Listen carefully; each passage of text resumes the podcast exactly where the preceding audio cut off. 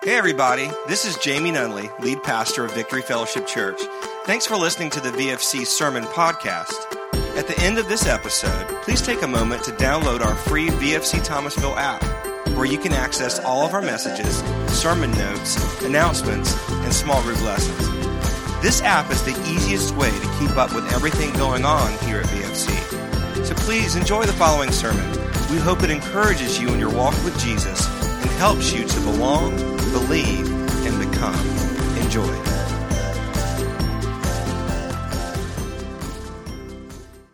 Well, good morning again. We doing okay? Everyone doing good? Awesome, awesome. Uh, we are continuing our series this morning called Replacing Religion.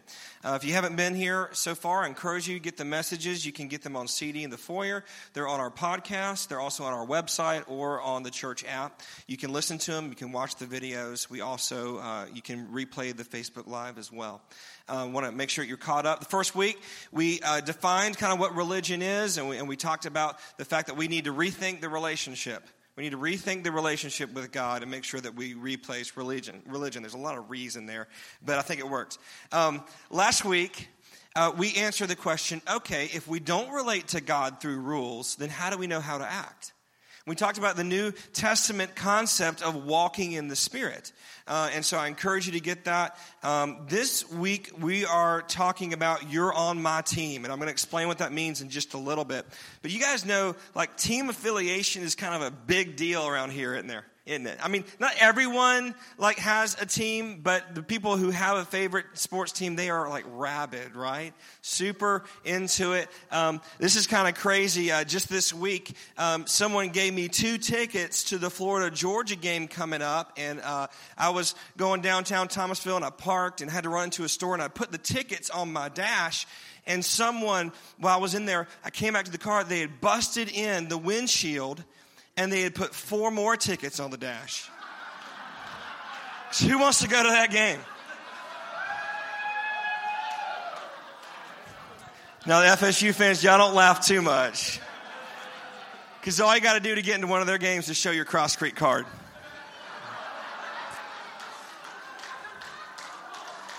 All right, that's it. I'm done with it. I'm done. I just had to. Okay.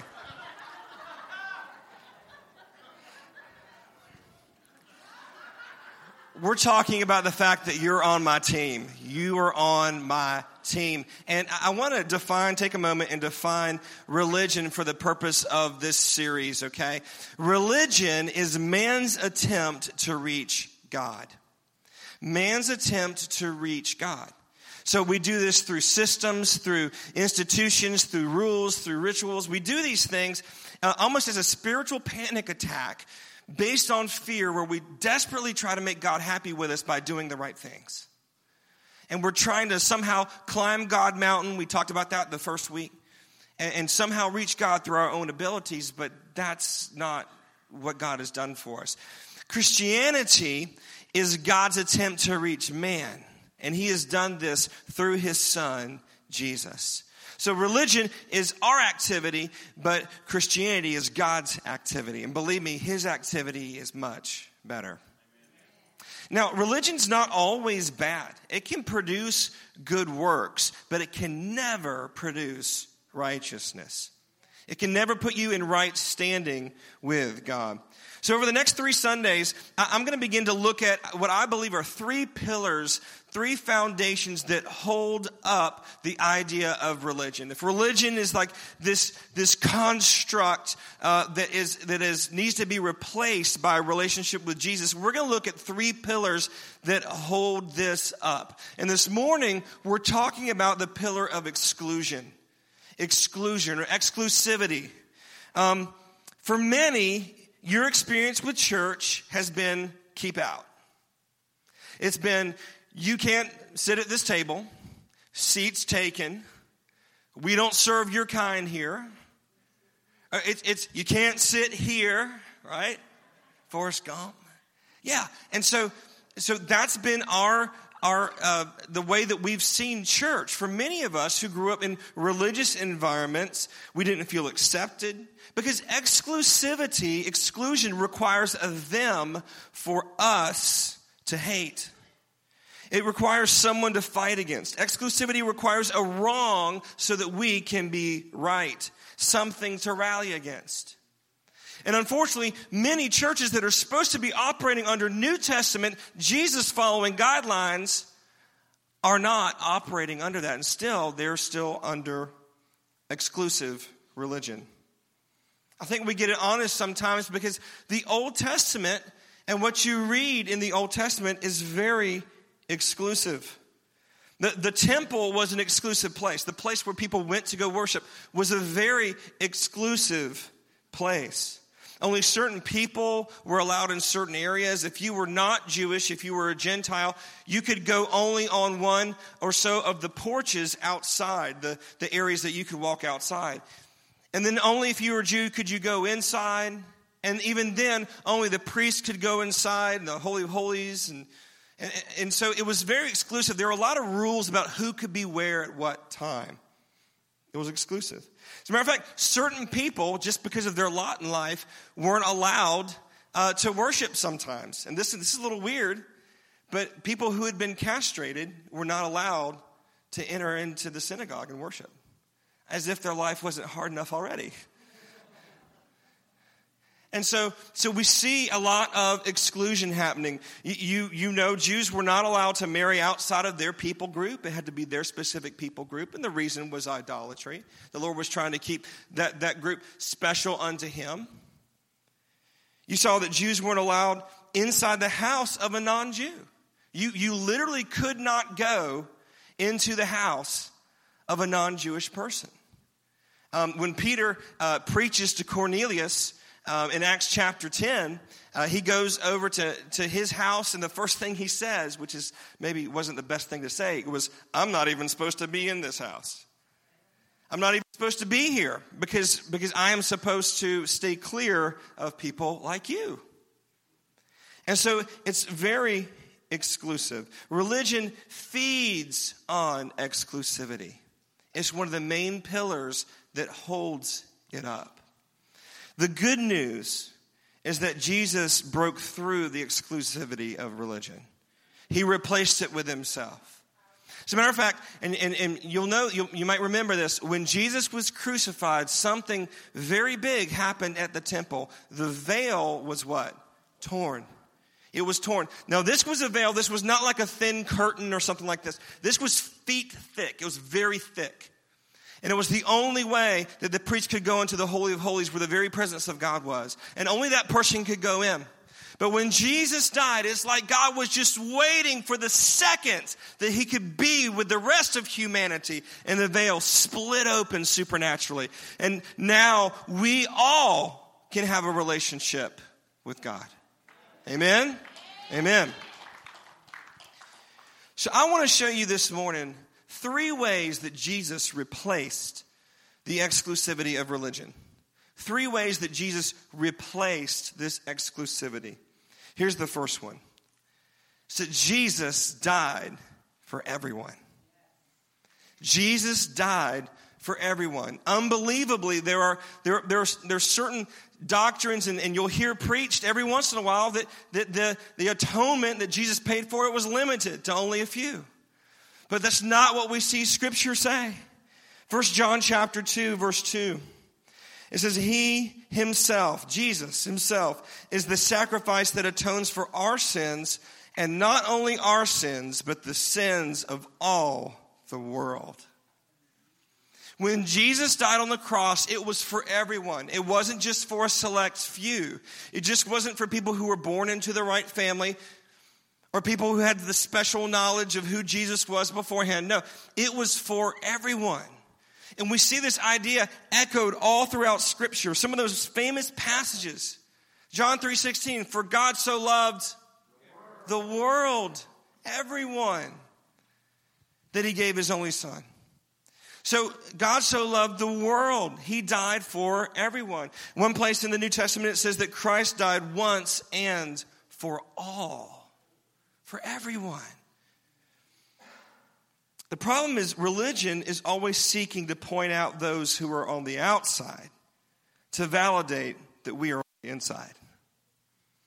And so, we, so in our fear, in our, in our self worth issues, in our desire to be known by God, instead of working to be known by God and knowing Him, we work to make sure that others are on the outside so we can compare ourselves to them. It's not what God has for us. In Jesus, there's no longer a them, there's only us. There are only believers and potential believers. Luke chapter 9, 51 through 56 is, I think, is a hilarious passage.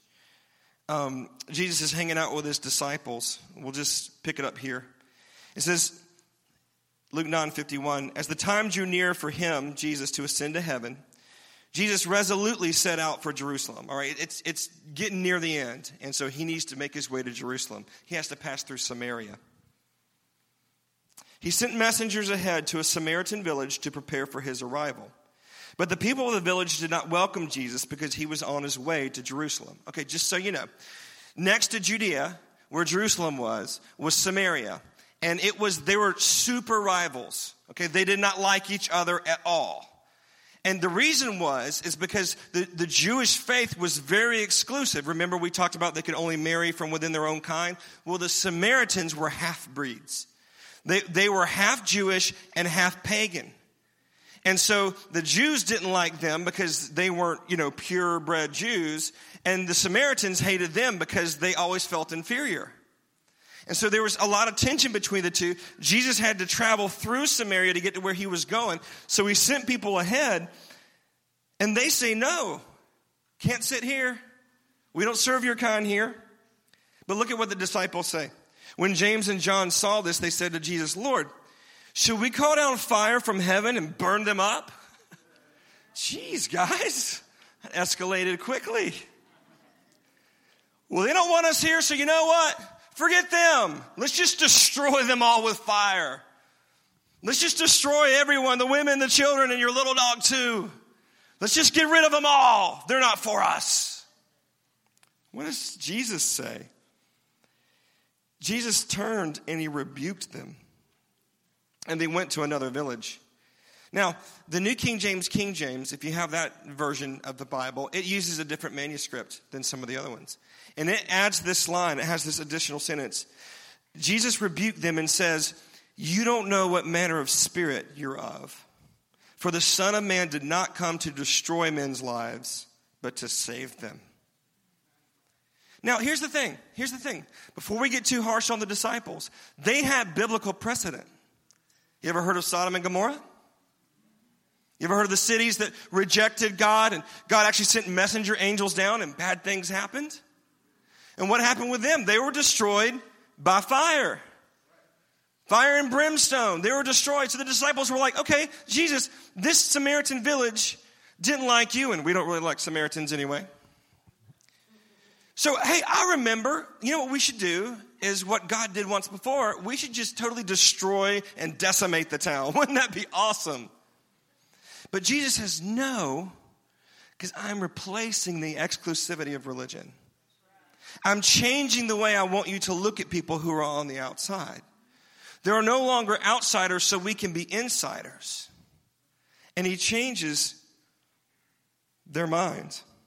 Look, when you don't think heaven is for everyone, you're okay sending people to hell.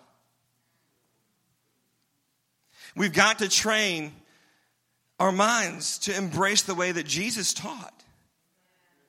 And, and, to say, no, everyone, everyone has the opportunity to come to Christ, even if I don't like them, even if I don't always agree with them. Amen? The second way that uh, Jesus broke through exclusivity and he replaced it was that he covers all differences between people. Jesus covers all differences between people. Now, let me reference Luke 10 first. Luke 10, 25 through 37 uh, is an interesting passage. So, we actually referenced last week um, that all the Old Testament law is summarized in just two, and they aren't even the Ten Commandments. It's love God with all that you are, and love people as yourself. Love your neighbor as yourself. So this guy comes to Jesus and says, Hey, Jesus, what's the greatest law? And so Jesus, as he often does, he goes, Well, what do you think?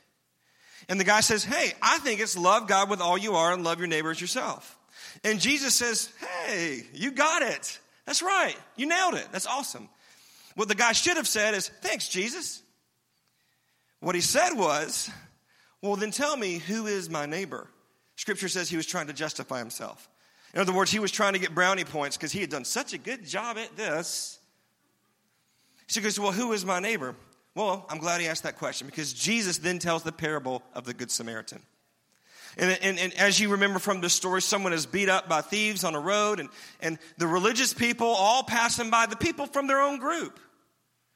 The people that, hey, you're like me. You believe the same thing as me, and you live in the same city as me, and but they passed this person by. But who stopped? Oh, it was the dreaded Samaritan, the half breed, the people we hate. They stopped. That guy stopped. And he helped the man who had been hurt. Afterwards, Jesus, he ends the story, he looks at the man and he goes, So who did the will of God? And the man said, Oh man, you're going to make me say it out loud. It was the Samaritan. And Jesus says, Go and do likewise. In other words, everyone's your neighbor. If you're asking, who's my neighbor? When it says, love God with all that you are and love your neighbor as yourself, well, who's your neighbor? Everyone else besides you. That's your neighbor. That's your neighbor. The Apostle Paul kind of fleshes this out for us in Galatians chapter 3.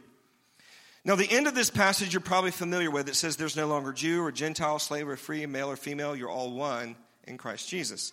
But leading up to that, it shows you why that's true. Check this out says this For you are all children of God through faith in Christ Jesus. And all who have been united with Christ in baptism have put on Christ like putting on new clothes. Therefore, there is no longer Jew or Gentile, slave or free, male or female. You are all one in Christ Jesus. What's he saying? He's saying, look, when you come to the Father through Jesus, you put on Jesus like clothes. And these clothes cover up any other clothes that you have. And you're now identified by your Jesus following, not what you previously were. I've got some volunteers to illustrate this. If you guys will go ahead and come up and stand on the stage. You know, we're all born into different families. We're all born into different countries, different situations. We, we all look different ways. And so it's easy for us to just identify ourselves by what we do, who we are, what our choices are. And we say, well, you know, I'm, I'm poor. Well, I'm rich. Well, I'm white. I'm black. I'm Republican. Well, I'm Democrat. And, and all these different labels, what they do when we wear these distinctions is they separate us. And so, what you want to do is you want to begin to congregate with people who are like you. Because you're wearing you're wearing that, um, you're, you're wearing that label and you become identified by that label. But what we're called to do is we're called to instead put on a Jesus jersey. Y'all pass those down. We're going to put on our Jesus jerseys here. And we are going to cover all these different labels that we label ourselves with, that the world tries to put on us. And we say, no, I follow Jesus now. It's all about Him now. Now, notice something. Notice something. What you were is still under there. God's not asking you to change everything about your life. You can't change your race. I mean, Michael Jackson tried, but.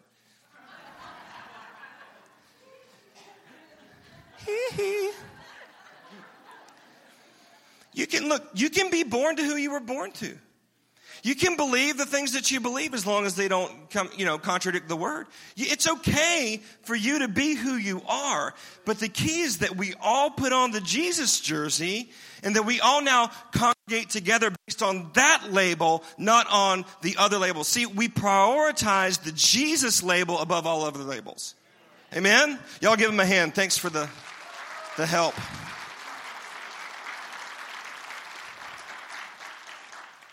Come on, put on Christ.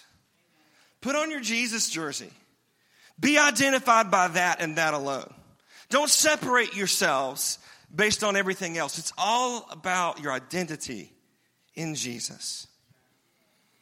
The third thing I want you to know about Jesus replacing exclusivity of religion is this other Jesus followers are on our team, even when we disagree with them. I'm going there. Because I know, I know, we, we believe different things, we think different things. Well, I wouldn't do it that way. Well, I don't like it that way. I don't like the songs they sing. I don't like how they do stuff. But if they're a Jesus follower, if they got their Jesus jersey on, they're on your team. And we have to begin to work together to see the kingdom of God come to earth. Luke chapter 9, 49 through 50. Again, Jesus is dealing with the disciples. John says to Jesus, Master, we saw someone using your name to cast out demons, but we told him to stop because he isn't in our group. That's what he says. But Jesus answered, Don't stop him. Anyone who's not against you is for you. I, it's so funny. See, John had prioritized our group, our clan, our vision, our tribe. He had prioritized that over the work of the ministry. I mean, this person, whoever they were, evidently had an encounter with Jesus, wasn't hanging out with this specific group, the, the 12 disciples, and there were more than 12, there were lots. And they were, they were off doing other things. They were doing good things. People were getting delivered. But John didn't see the ministry that was taking place, he just saw that it wasn't done my way. And so Jesus had to correct the disciples and say, no, no, no, no. We don't stop people who are doing good ministry, even though that's even because just because it's unlike how we would do ministry, right? And we've got to hold the Jesus jersey again o- over any other distinction. And look, there are lots of churches around. And look, I don't agree with everything every other church does. I don't agree with that. I teach what I believe is true according to the word. I wouldn't teach it if I didn't think it was right. But for the sake of the kingdom, for the sake of seeing people get right with God, we lay those differences down. If they've got their Jesus jersey on, they're on our team. They're on our team. And we have to act like that's true. So you get to, you don't, so you get to say, hey, you're on my team. You're on my team. You do this, I don't do it that way, but you're on my team. You're on my team. Look, exclusivity has to go. The exclusivity of religion has infiltrated our churches, our Bible study groups. It's got to go. We have to be intentional about standing up to this religious pillar that props up religion over relationship. And we've got to say, no, we've got to take an axe to it and chop it down. It's got to go. It's not the heart of God. Matthew chapter 22, verses 1 through 10. I'm going to summarize it for you. You can go back and read it. It, it. Jesus tells a parable about a king whose son is getting married. And so the king has set up this huge wedding feast.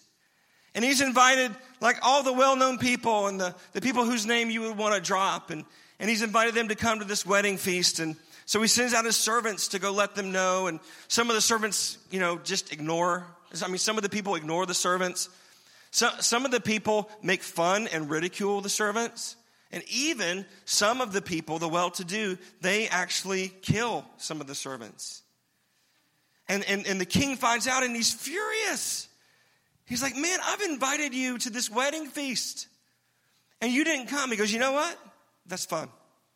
I'm going to go into the streets, into the alleys. I'm going to find the lame, the blind, the broken, and I'm going to invite them. And they show up. As a matter of fact, another version of this parable in Luke, it says that the servants um, are, are, filling the hall with the people and, and, and report to the king and say, Hey, we're still not full. And so the king goes, Okay, I want you to go outside of our city, to the highways and the byways, to the country area, to the people who are not of our own clan. I want you to invite them. Because what was the goal of the king? He wants to fill the room. He wants to fill the room. And, and it's not only those whose name you recognize that he's inviting, he's inviting each and every one of you. It doesn't matter what you look like, it doesn't matter where you came from. He is inviting you to the wedding feast. Tiff and I will be celebrating our 20th anniversary in October.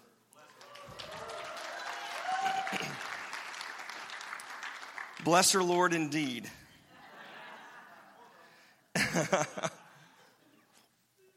we got married in Birmingham, Alabama, which is where she's from and where I was living at the time.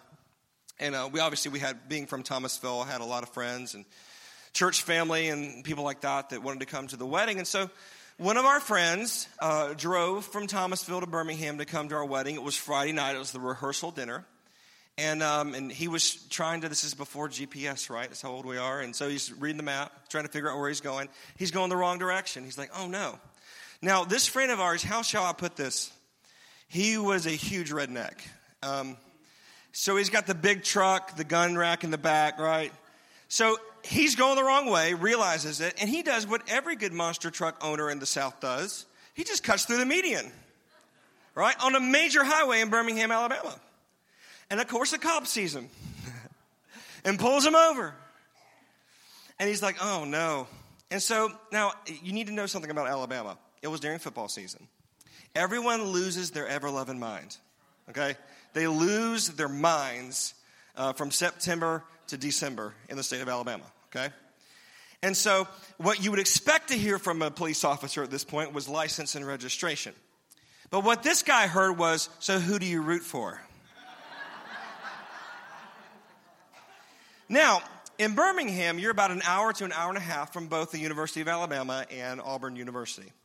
And so it's about split in half as to, you know, who this guy wants you to be a fan of. And this guy knew this. He was an FSU fan, but he wasn't dumb. He knew he couldn't say, well, I'll root for FSU. That would not have helped him in the situation. So I think a really smart decision. He says, it's a huge lie. But he says, I don't keep up with college football. I don't, I don't root for anyone. And the guy got off with a warning. he got off with a warning. But he was headed to a wedding feast. And the authorities were trying to make him jump through hoops. You've got to agree like I do in order to make it there. Guys, why would we work against the wishes of the king? By making it difficult for people to come to the wedding. Come on, look, this is messy. It's easy to nod our heads right now and to say, Yes, Lord, that's right, I believe. But here's the deal that means that people who are not like you, who do things that make you uncomfortable, that you're not totally sure of, that means that they are your family. And that means there are going to be times where you're like, oh, you might need to temper what you do for their sake. But here's the thing we love people because Christ told us to love them. We don't love them just because we like them. As a matter of fact, if you only love someone because they're like you, you don't love them, you love you. So we've got to intentionally make a point to say, hey, Exclusivity has to go. Yes, it will be uncomfortable at times. Yes, it'll put me out of my element. I won't know what to do at this point because I'm not used to this. That's okay. This is the kingdom of God. It's not your kingdom, it's not my kingdom, it's His kingdom. And my question to you this morning is this Are you willing to replace religious exclusivity with true Christianity? This is the heart of God. This is why he did what he did through Jesus. This is why he sent his son to the cross on your behalf to die, to spill his blood so that you could come near to him. This is what it's all about. I want to challenge you this morning that we don't let the religious exclusion get in the way of us loving people into the kingdom. Let's stand for prayer.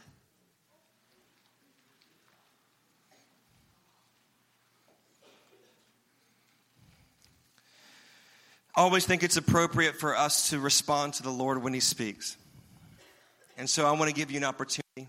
I'm going to let you go in just a second, but before I do, I want you to close your eyes.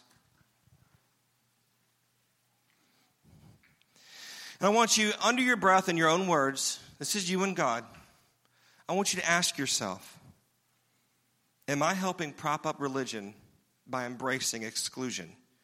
Am I operating in exclusivity? Or Am I learning how to offer grace? Am I learning to recognize that the Jesus jersey trumps all other labels? Come on, just ask the Holy Spirit right now. Where are you? How are you doing? Be honest. Let him speak to you.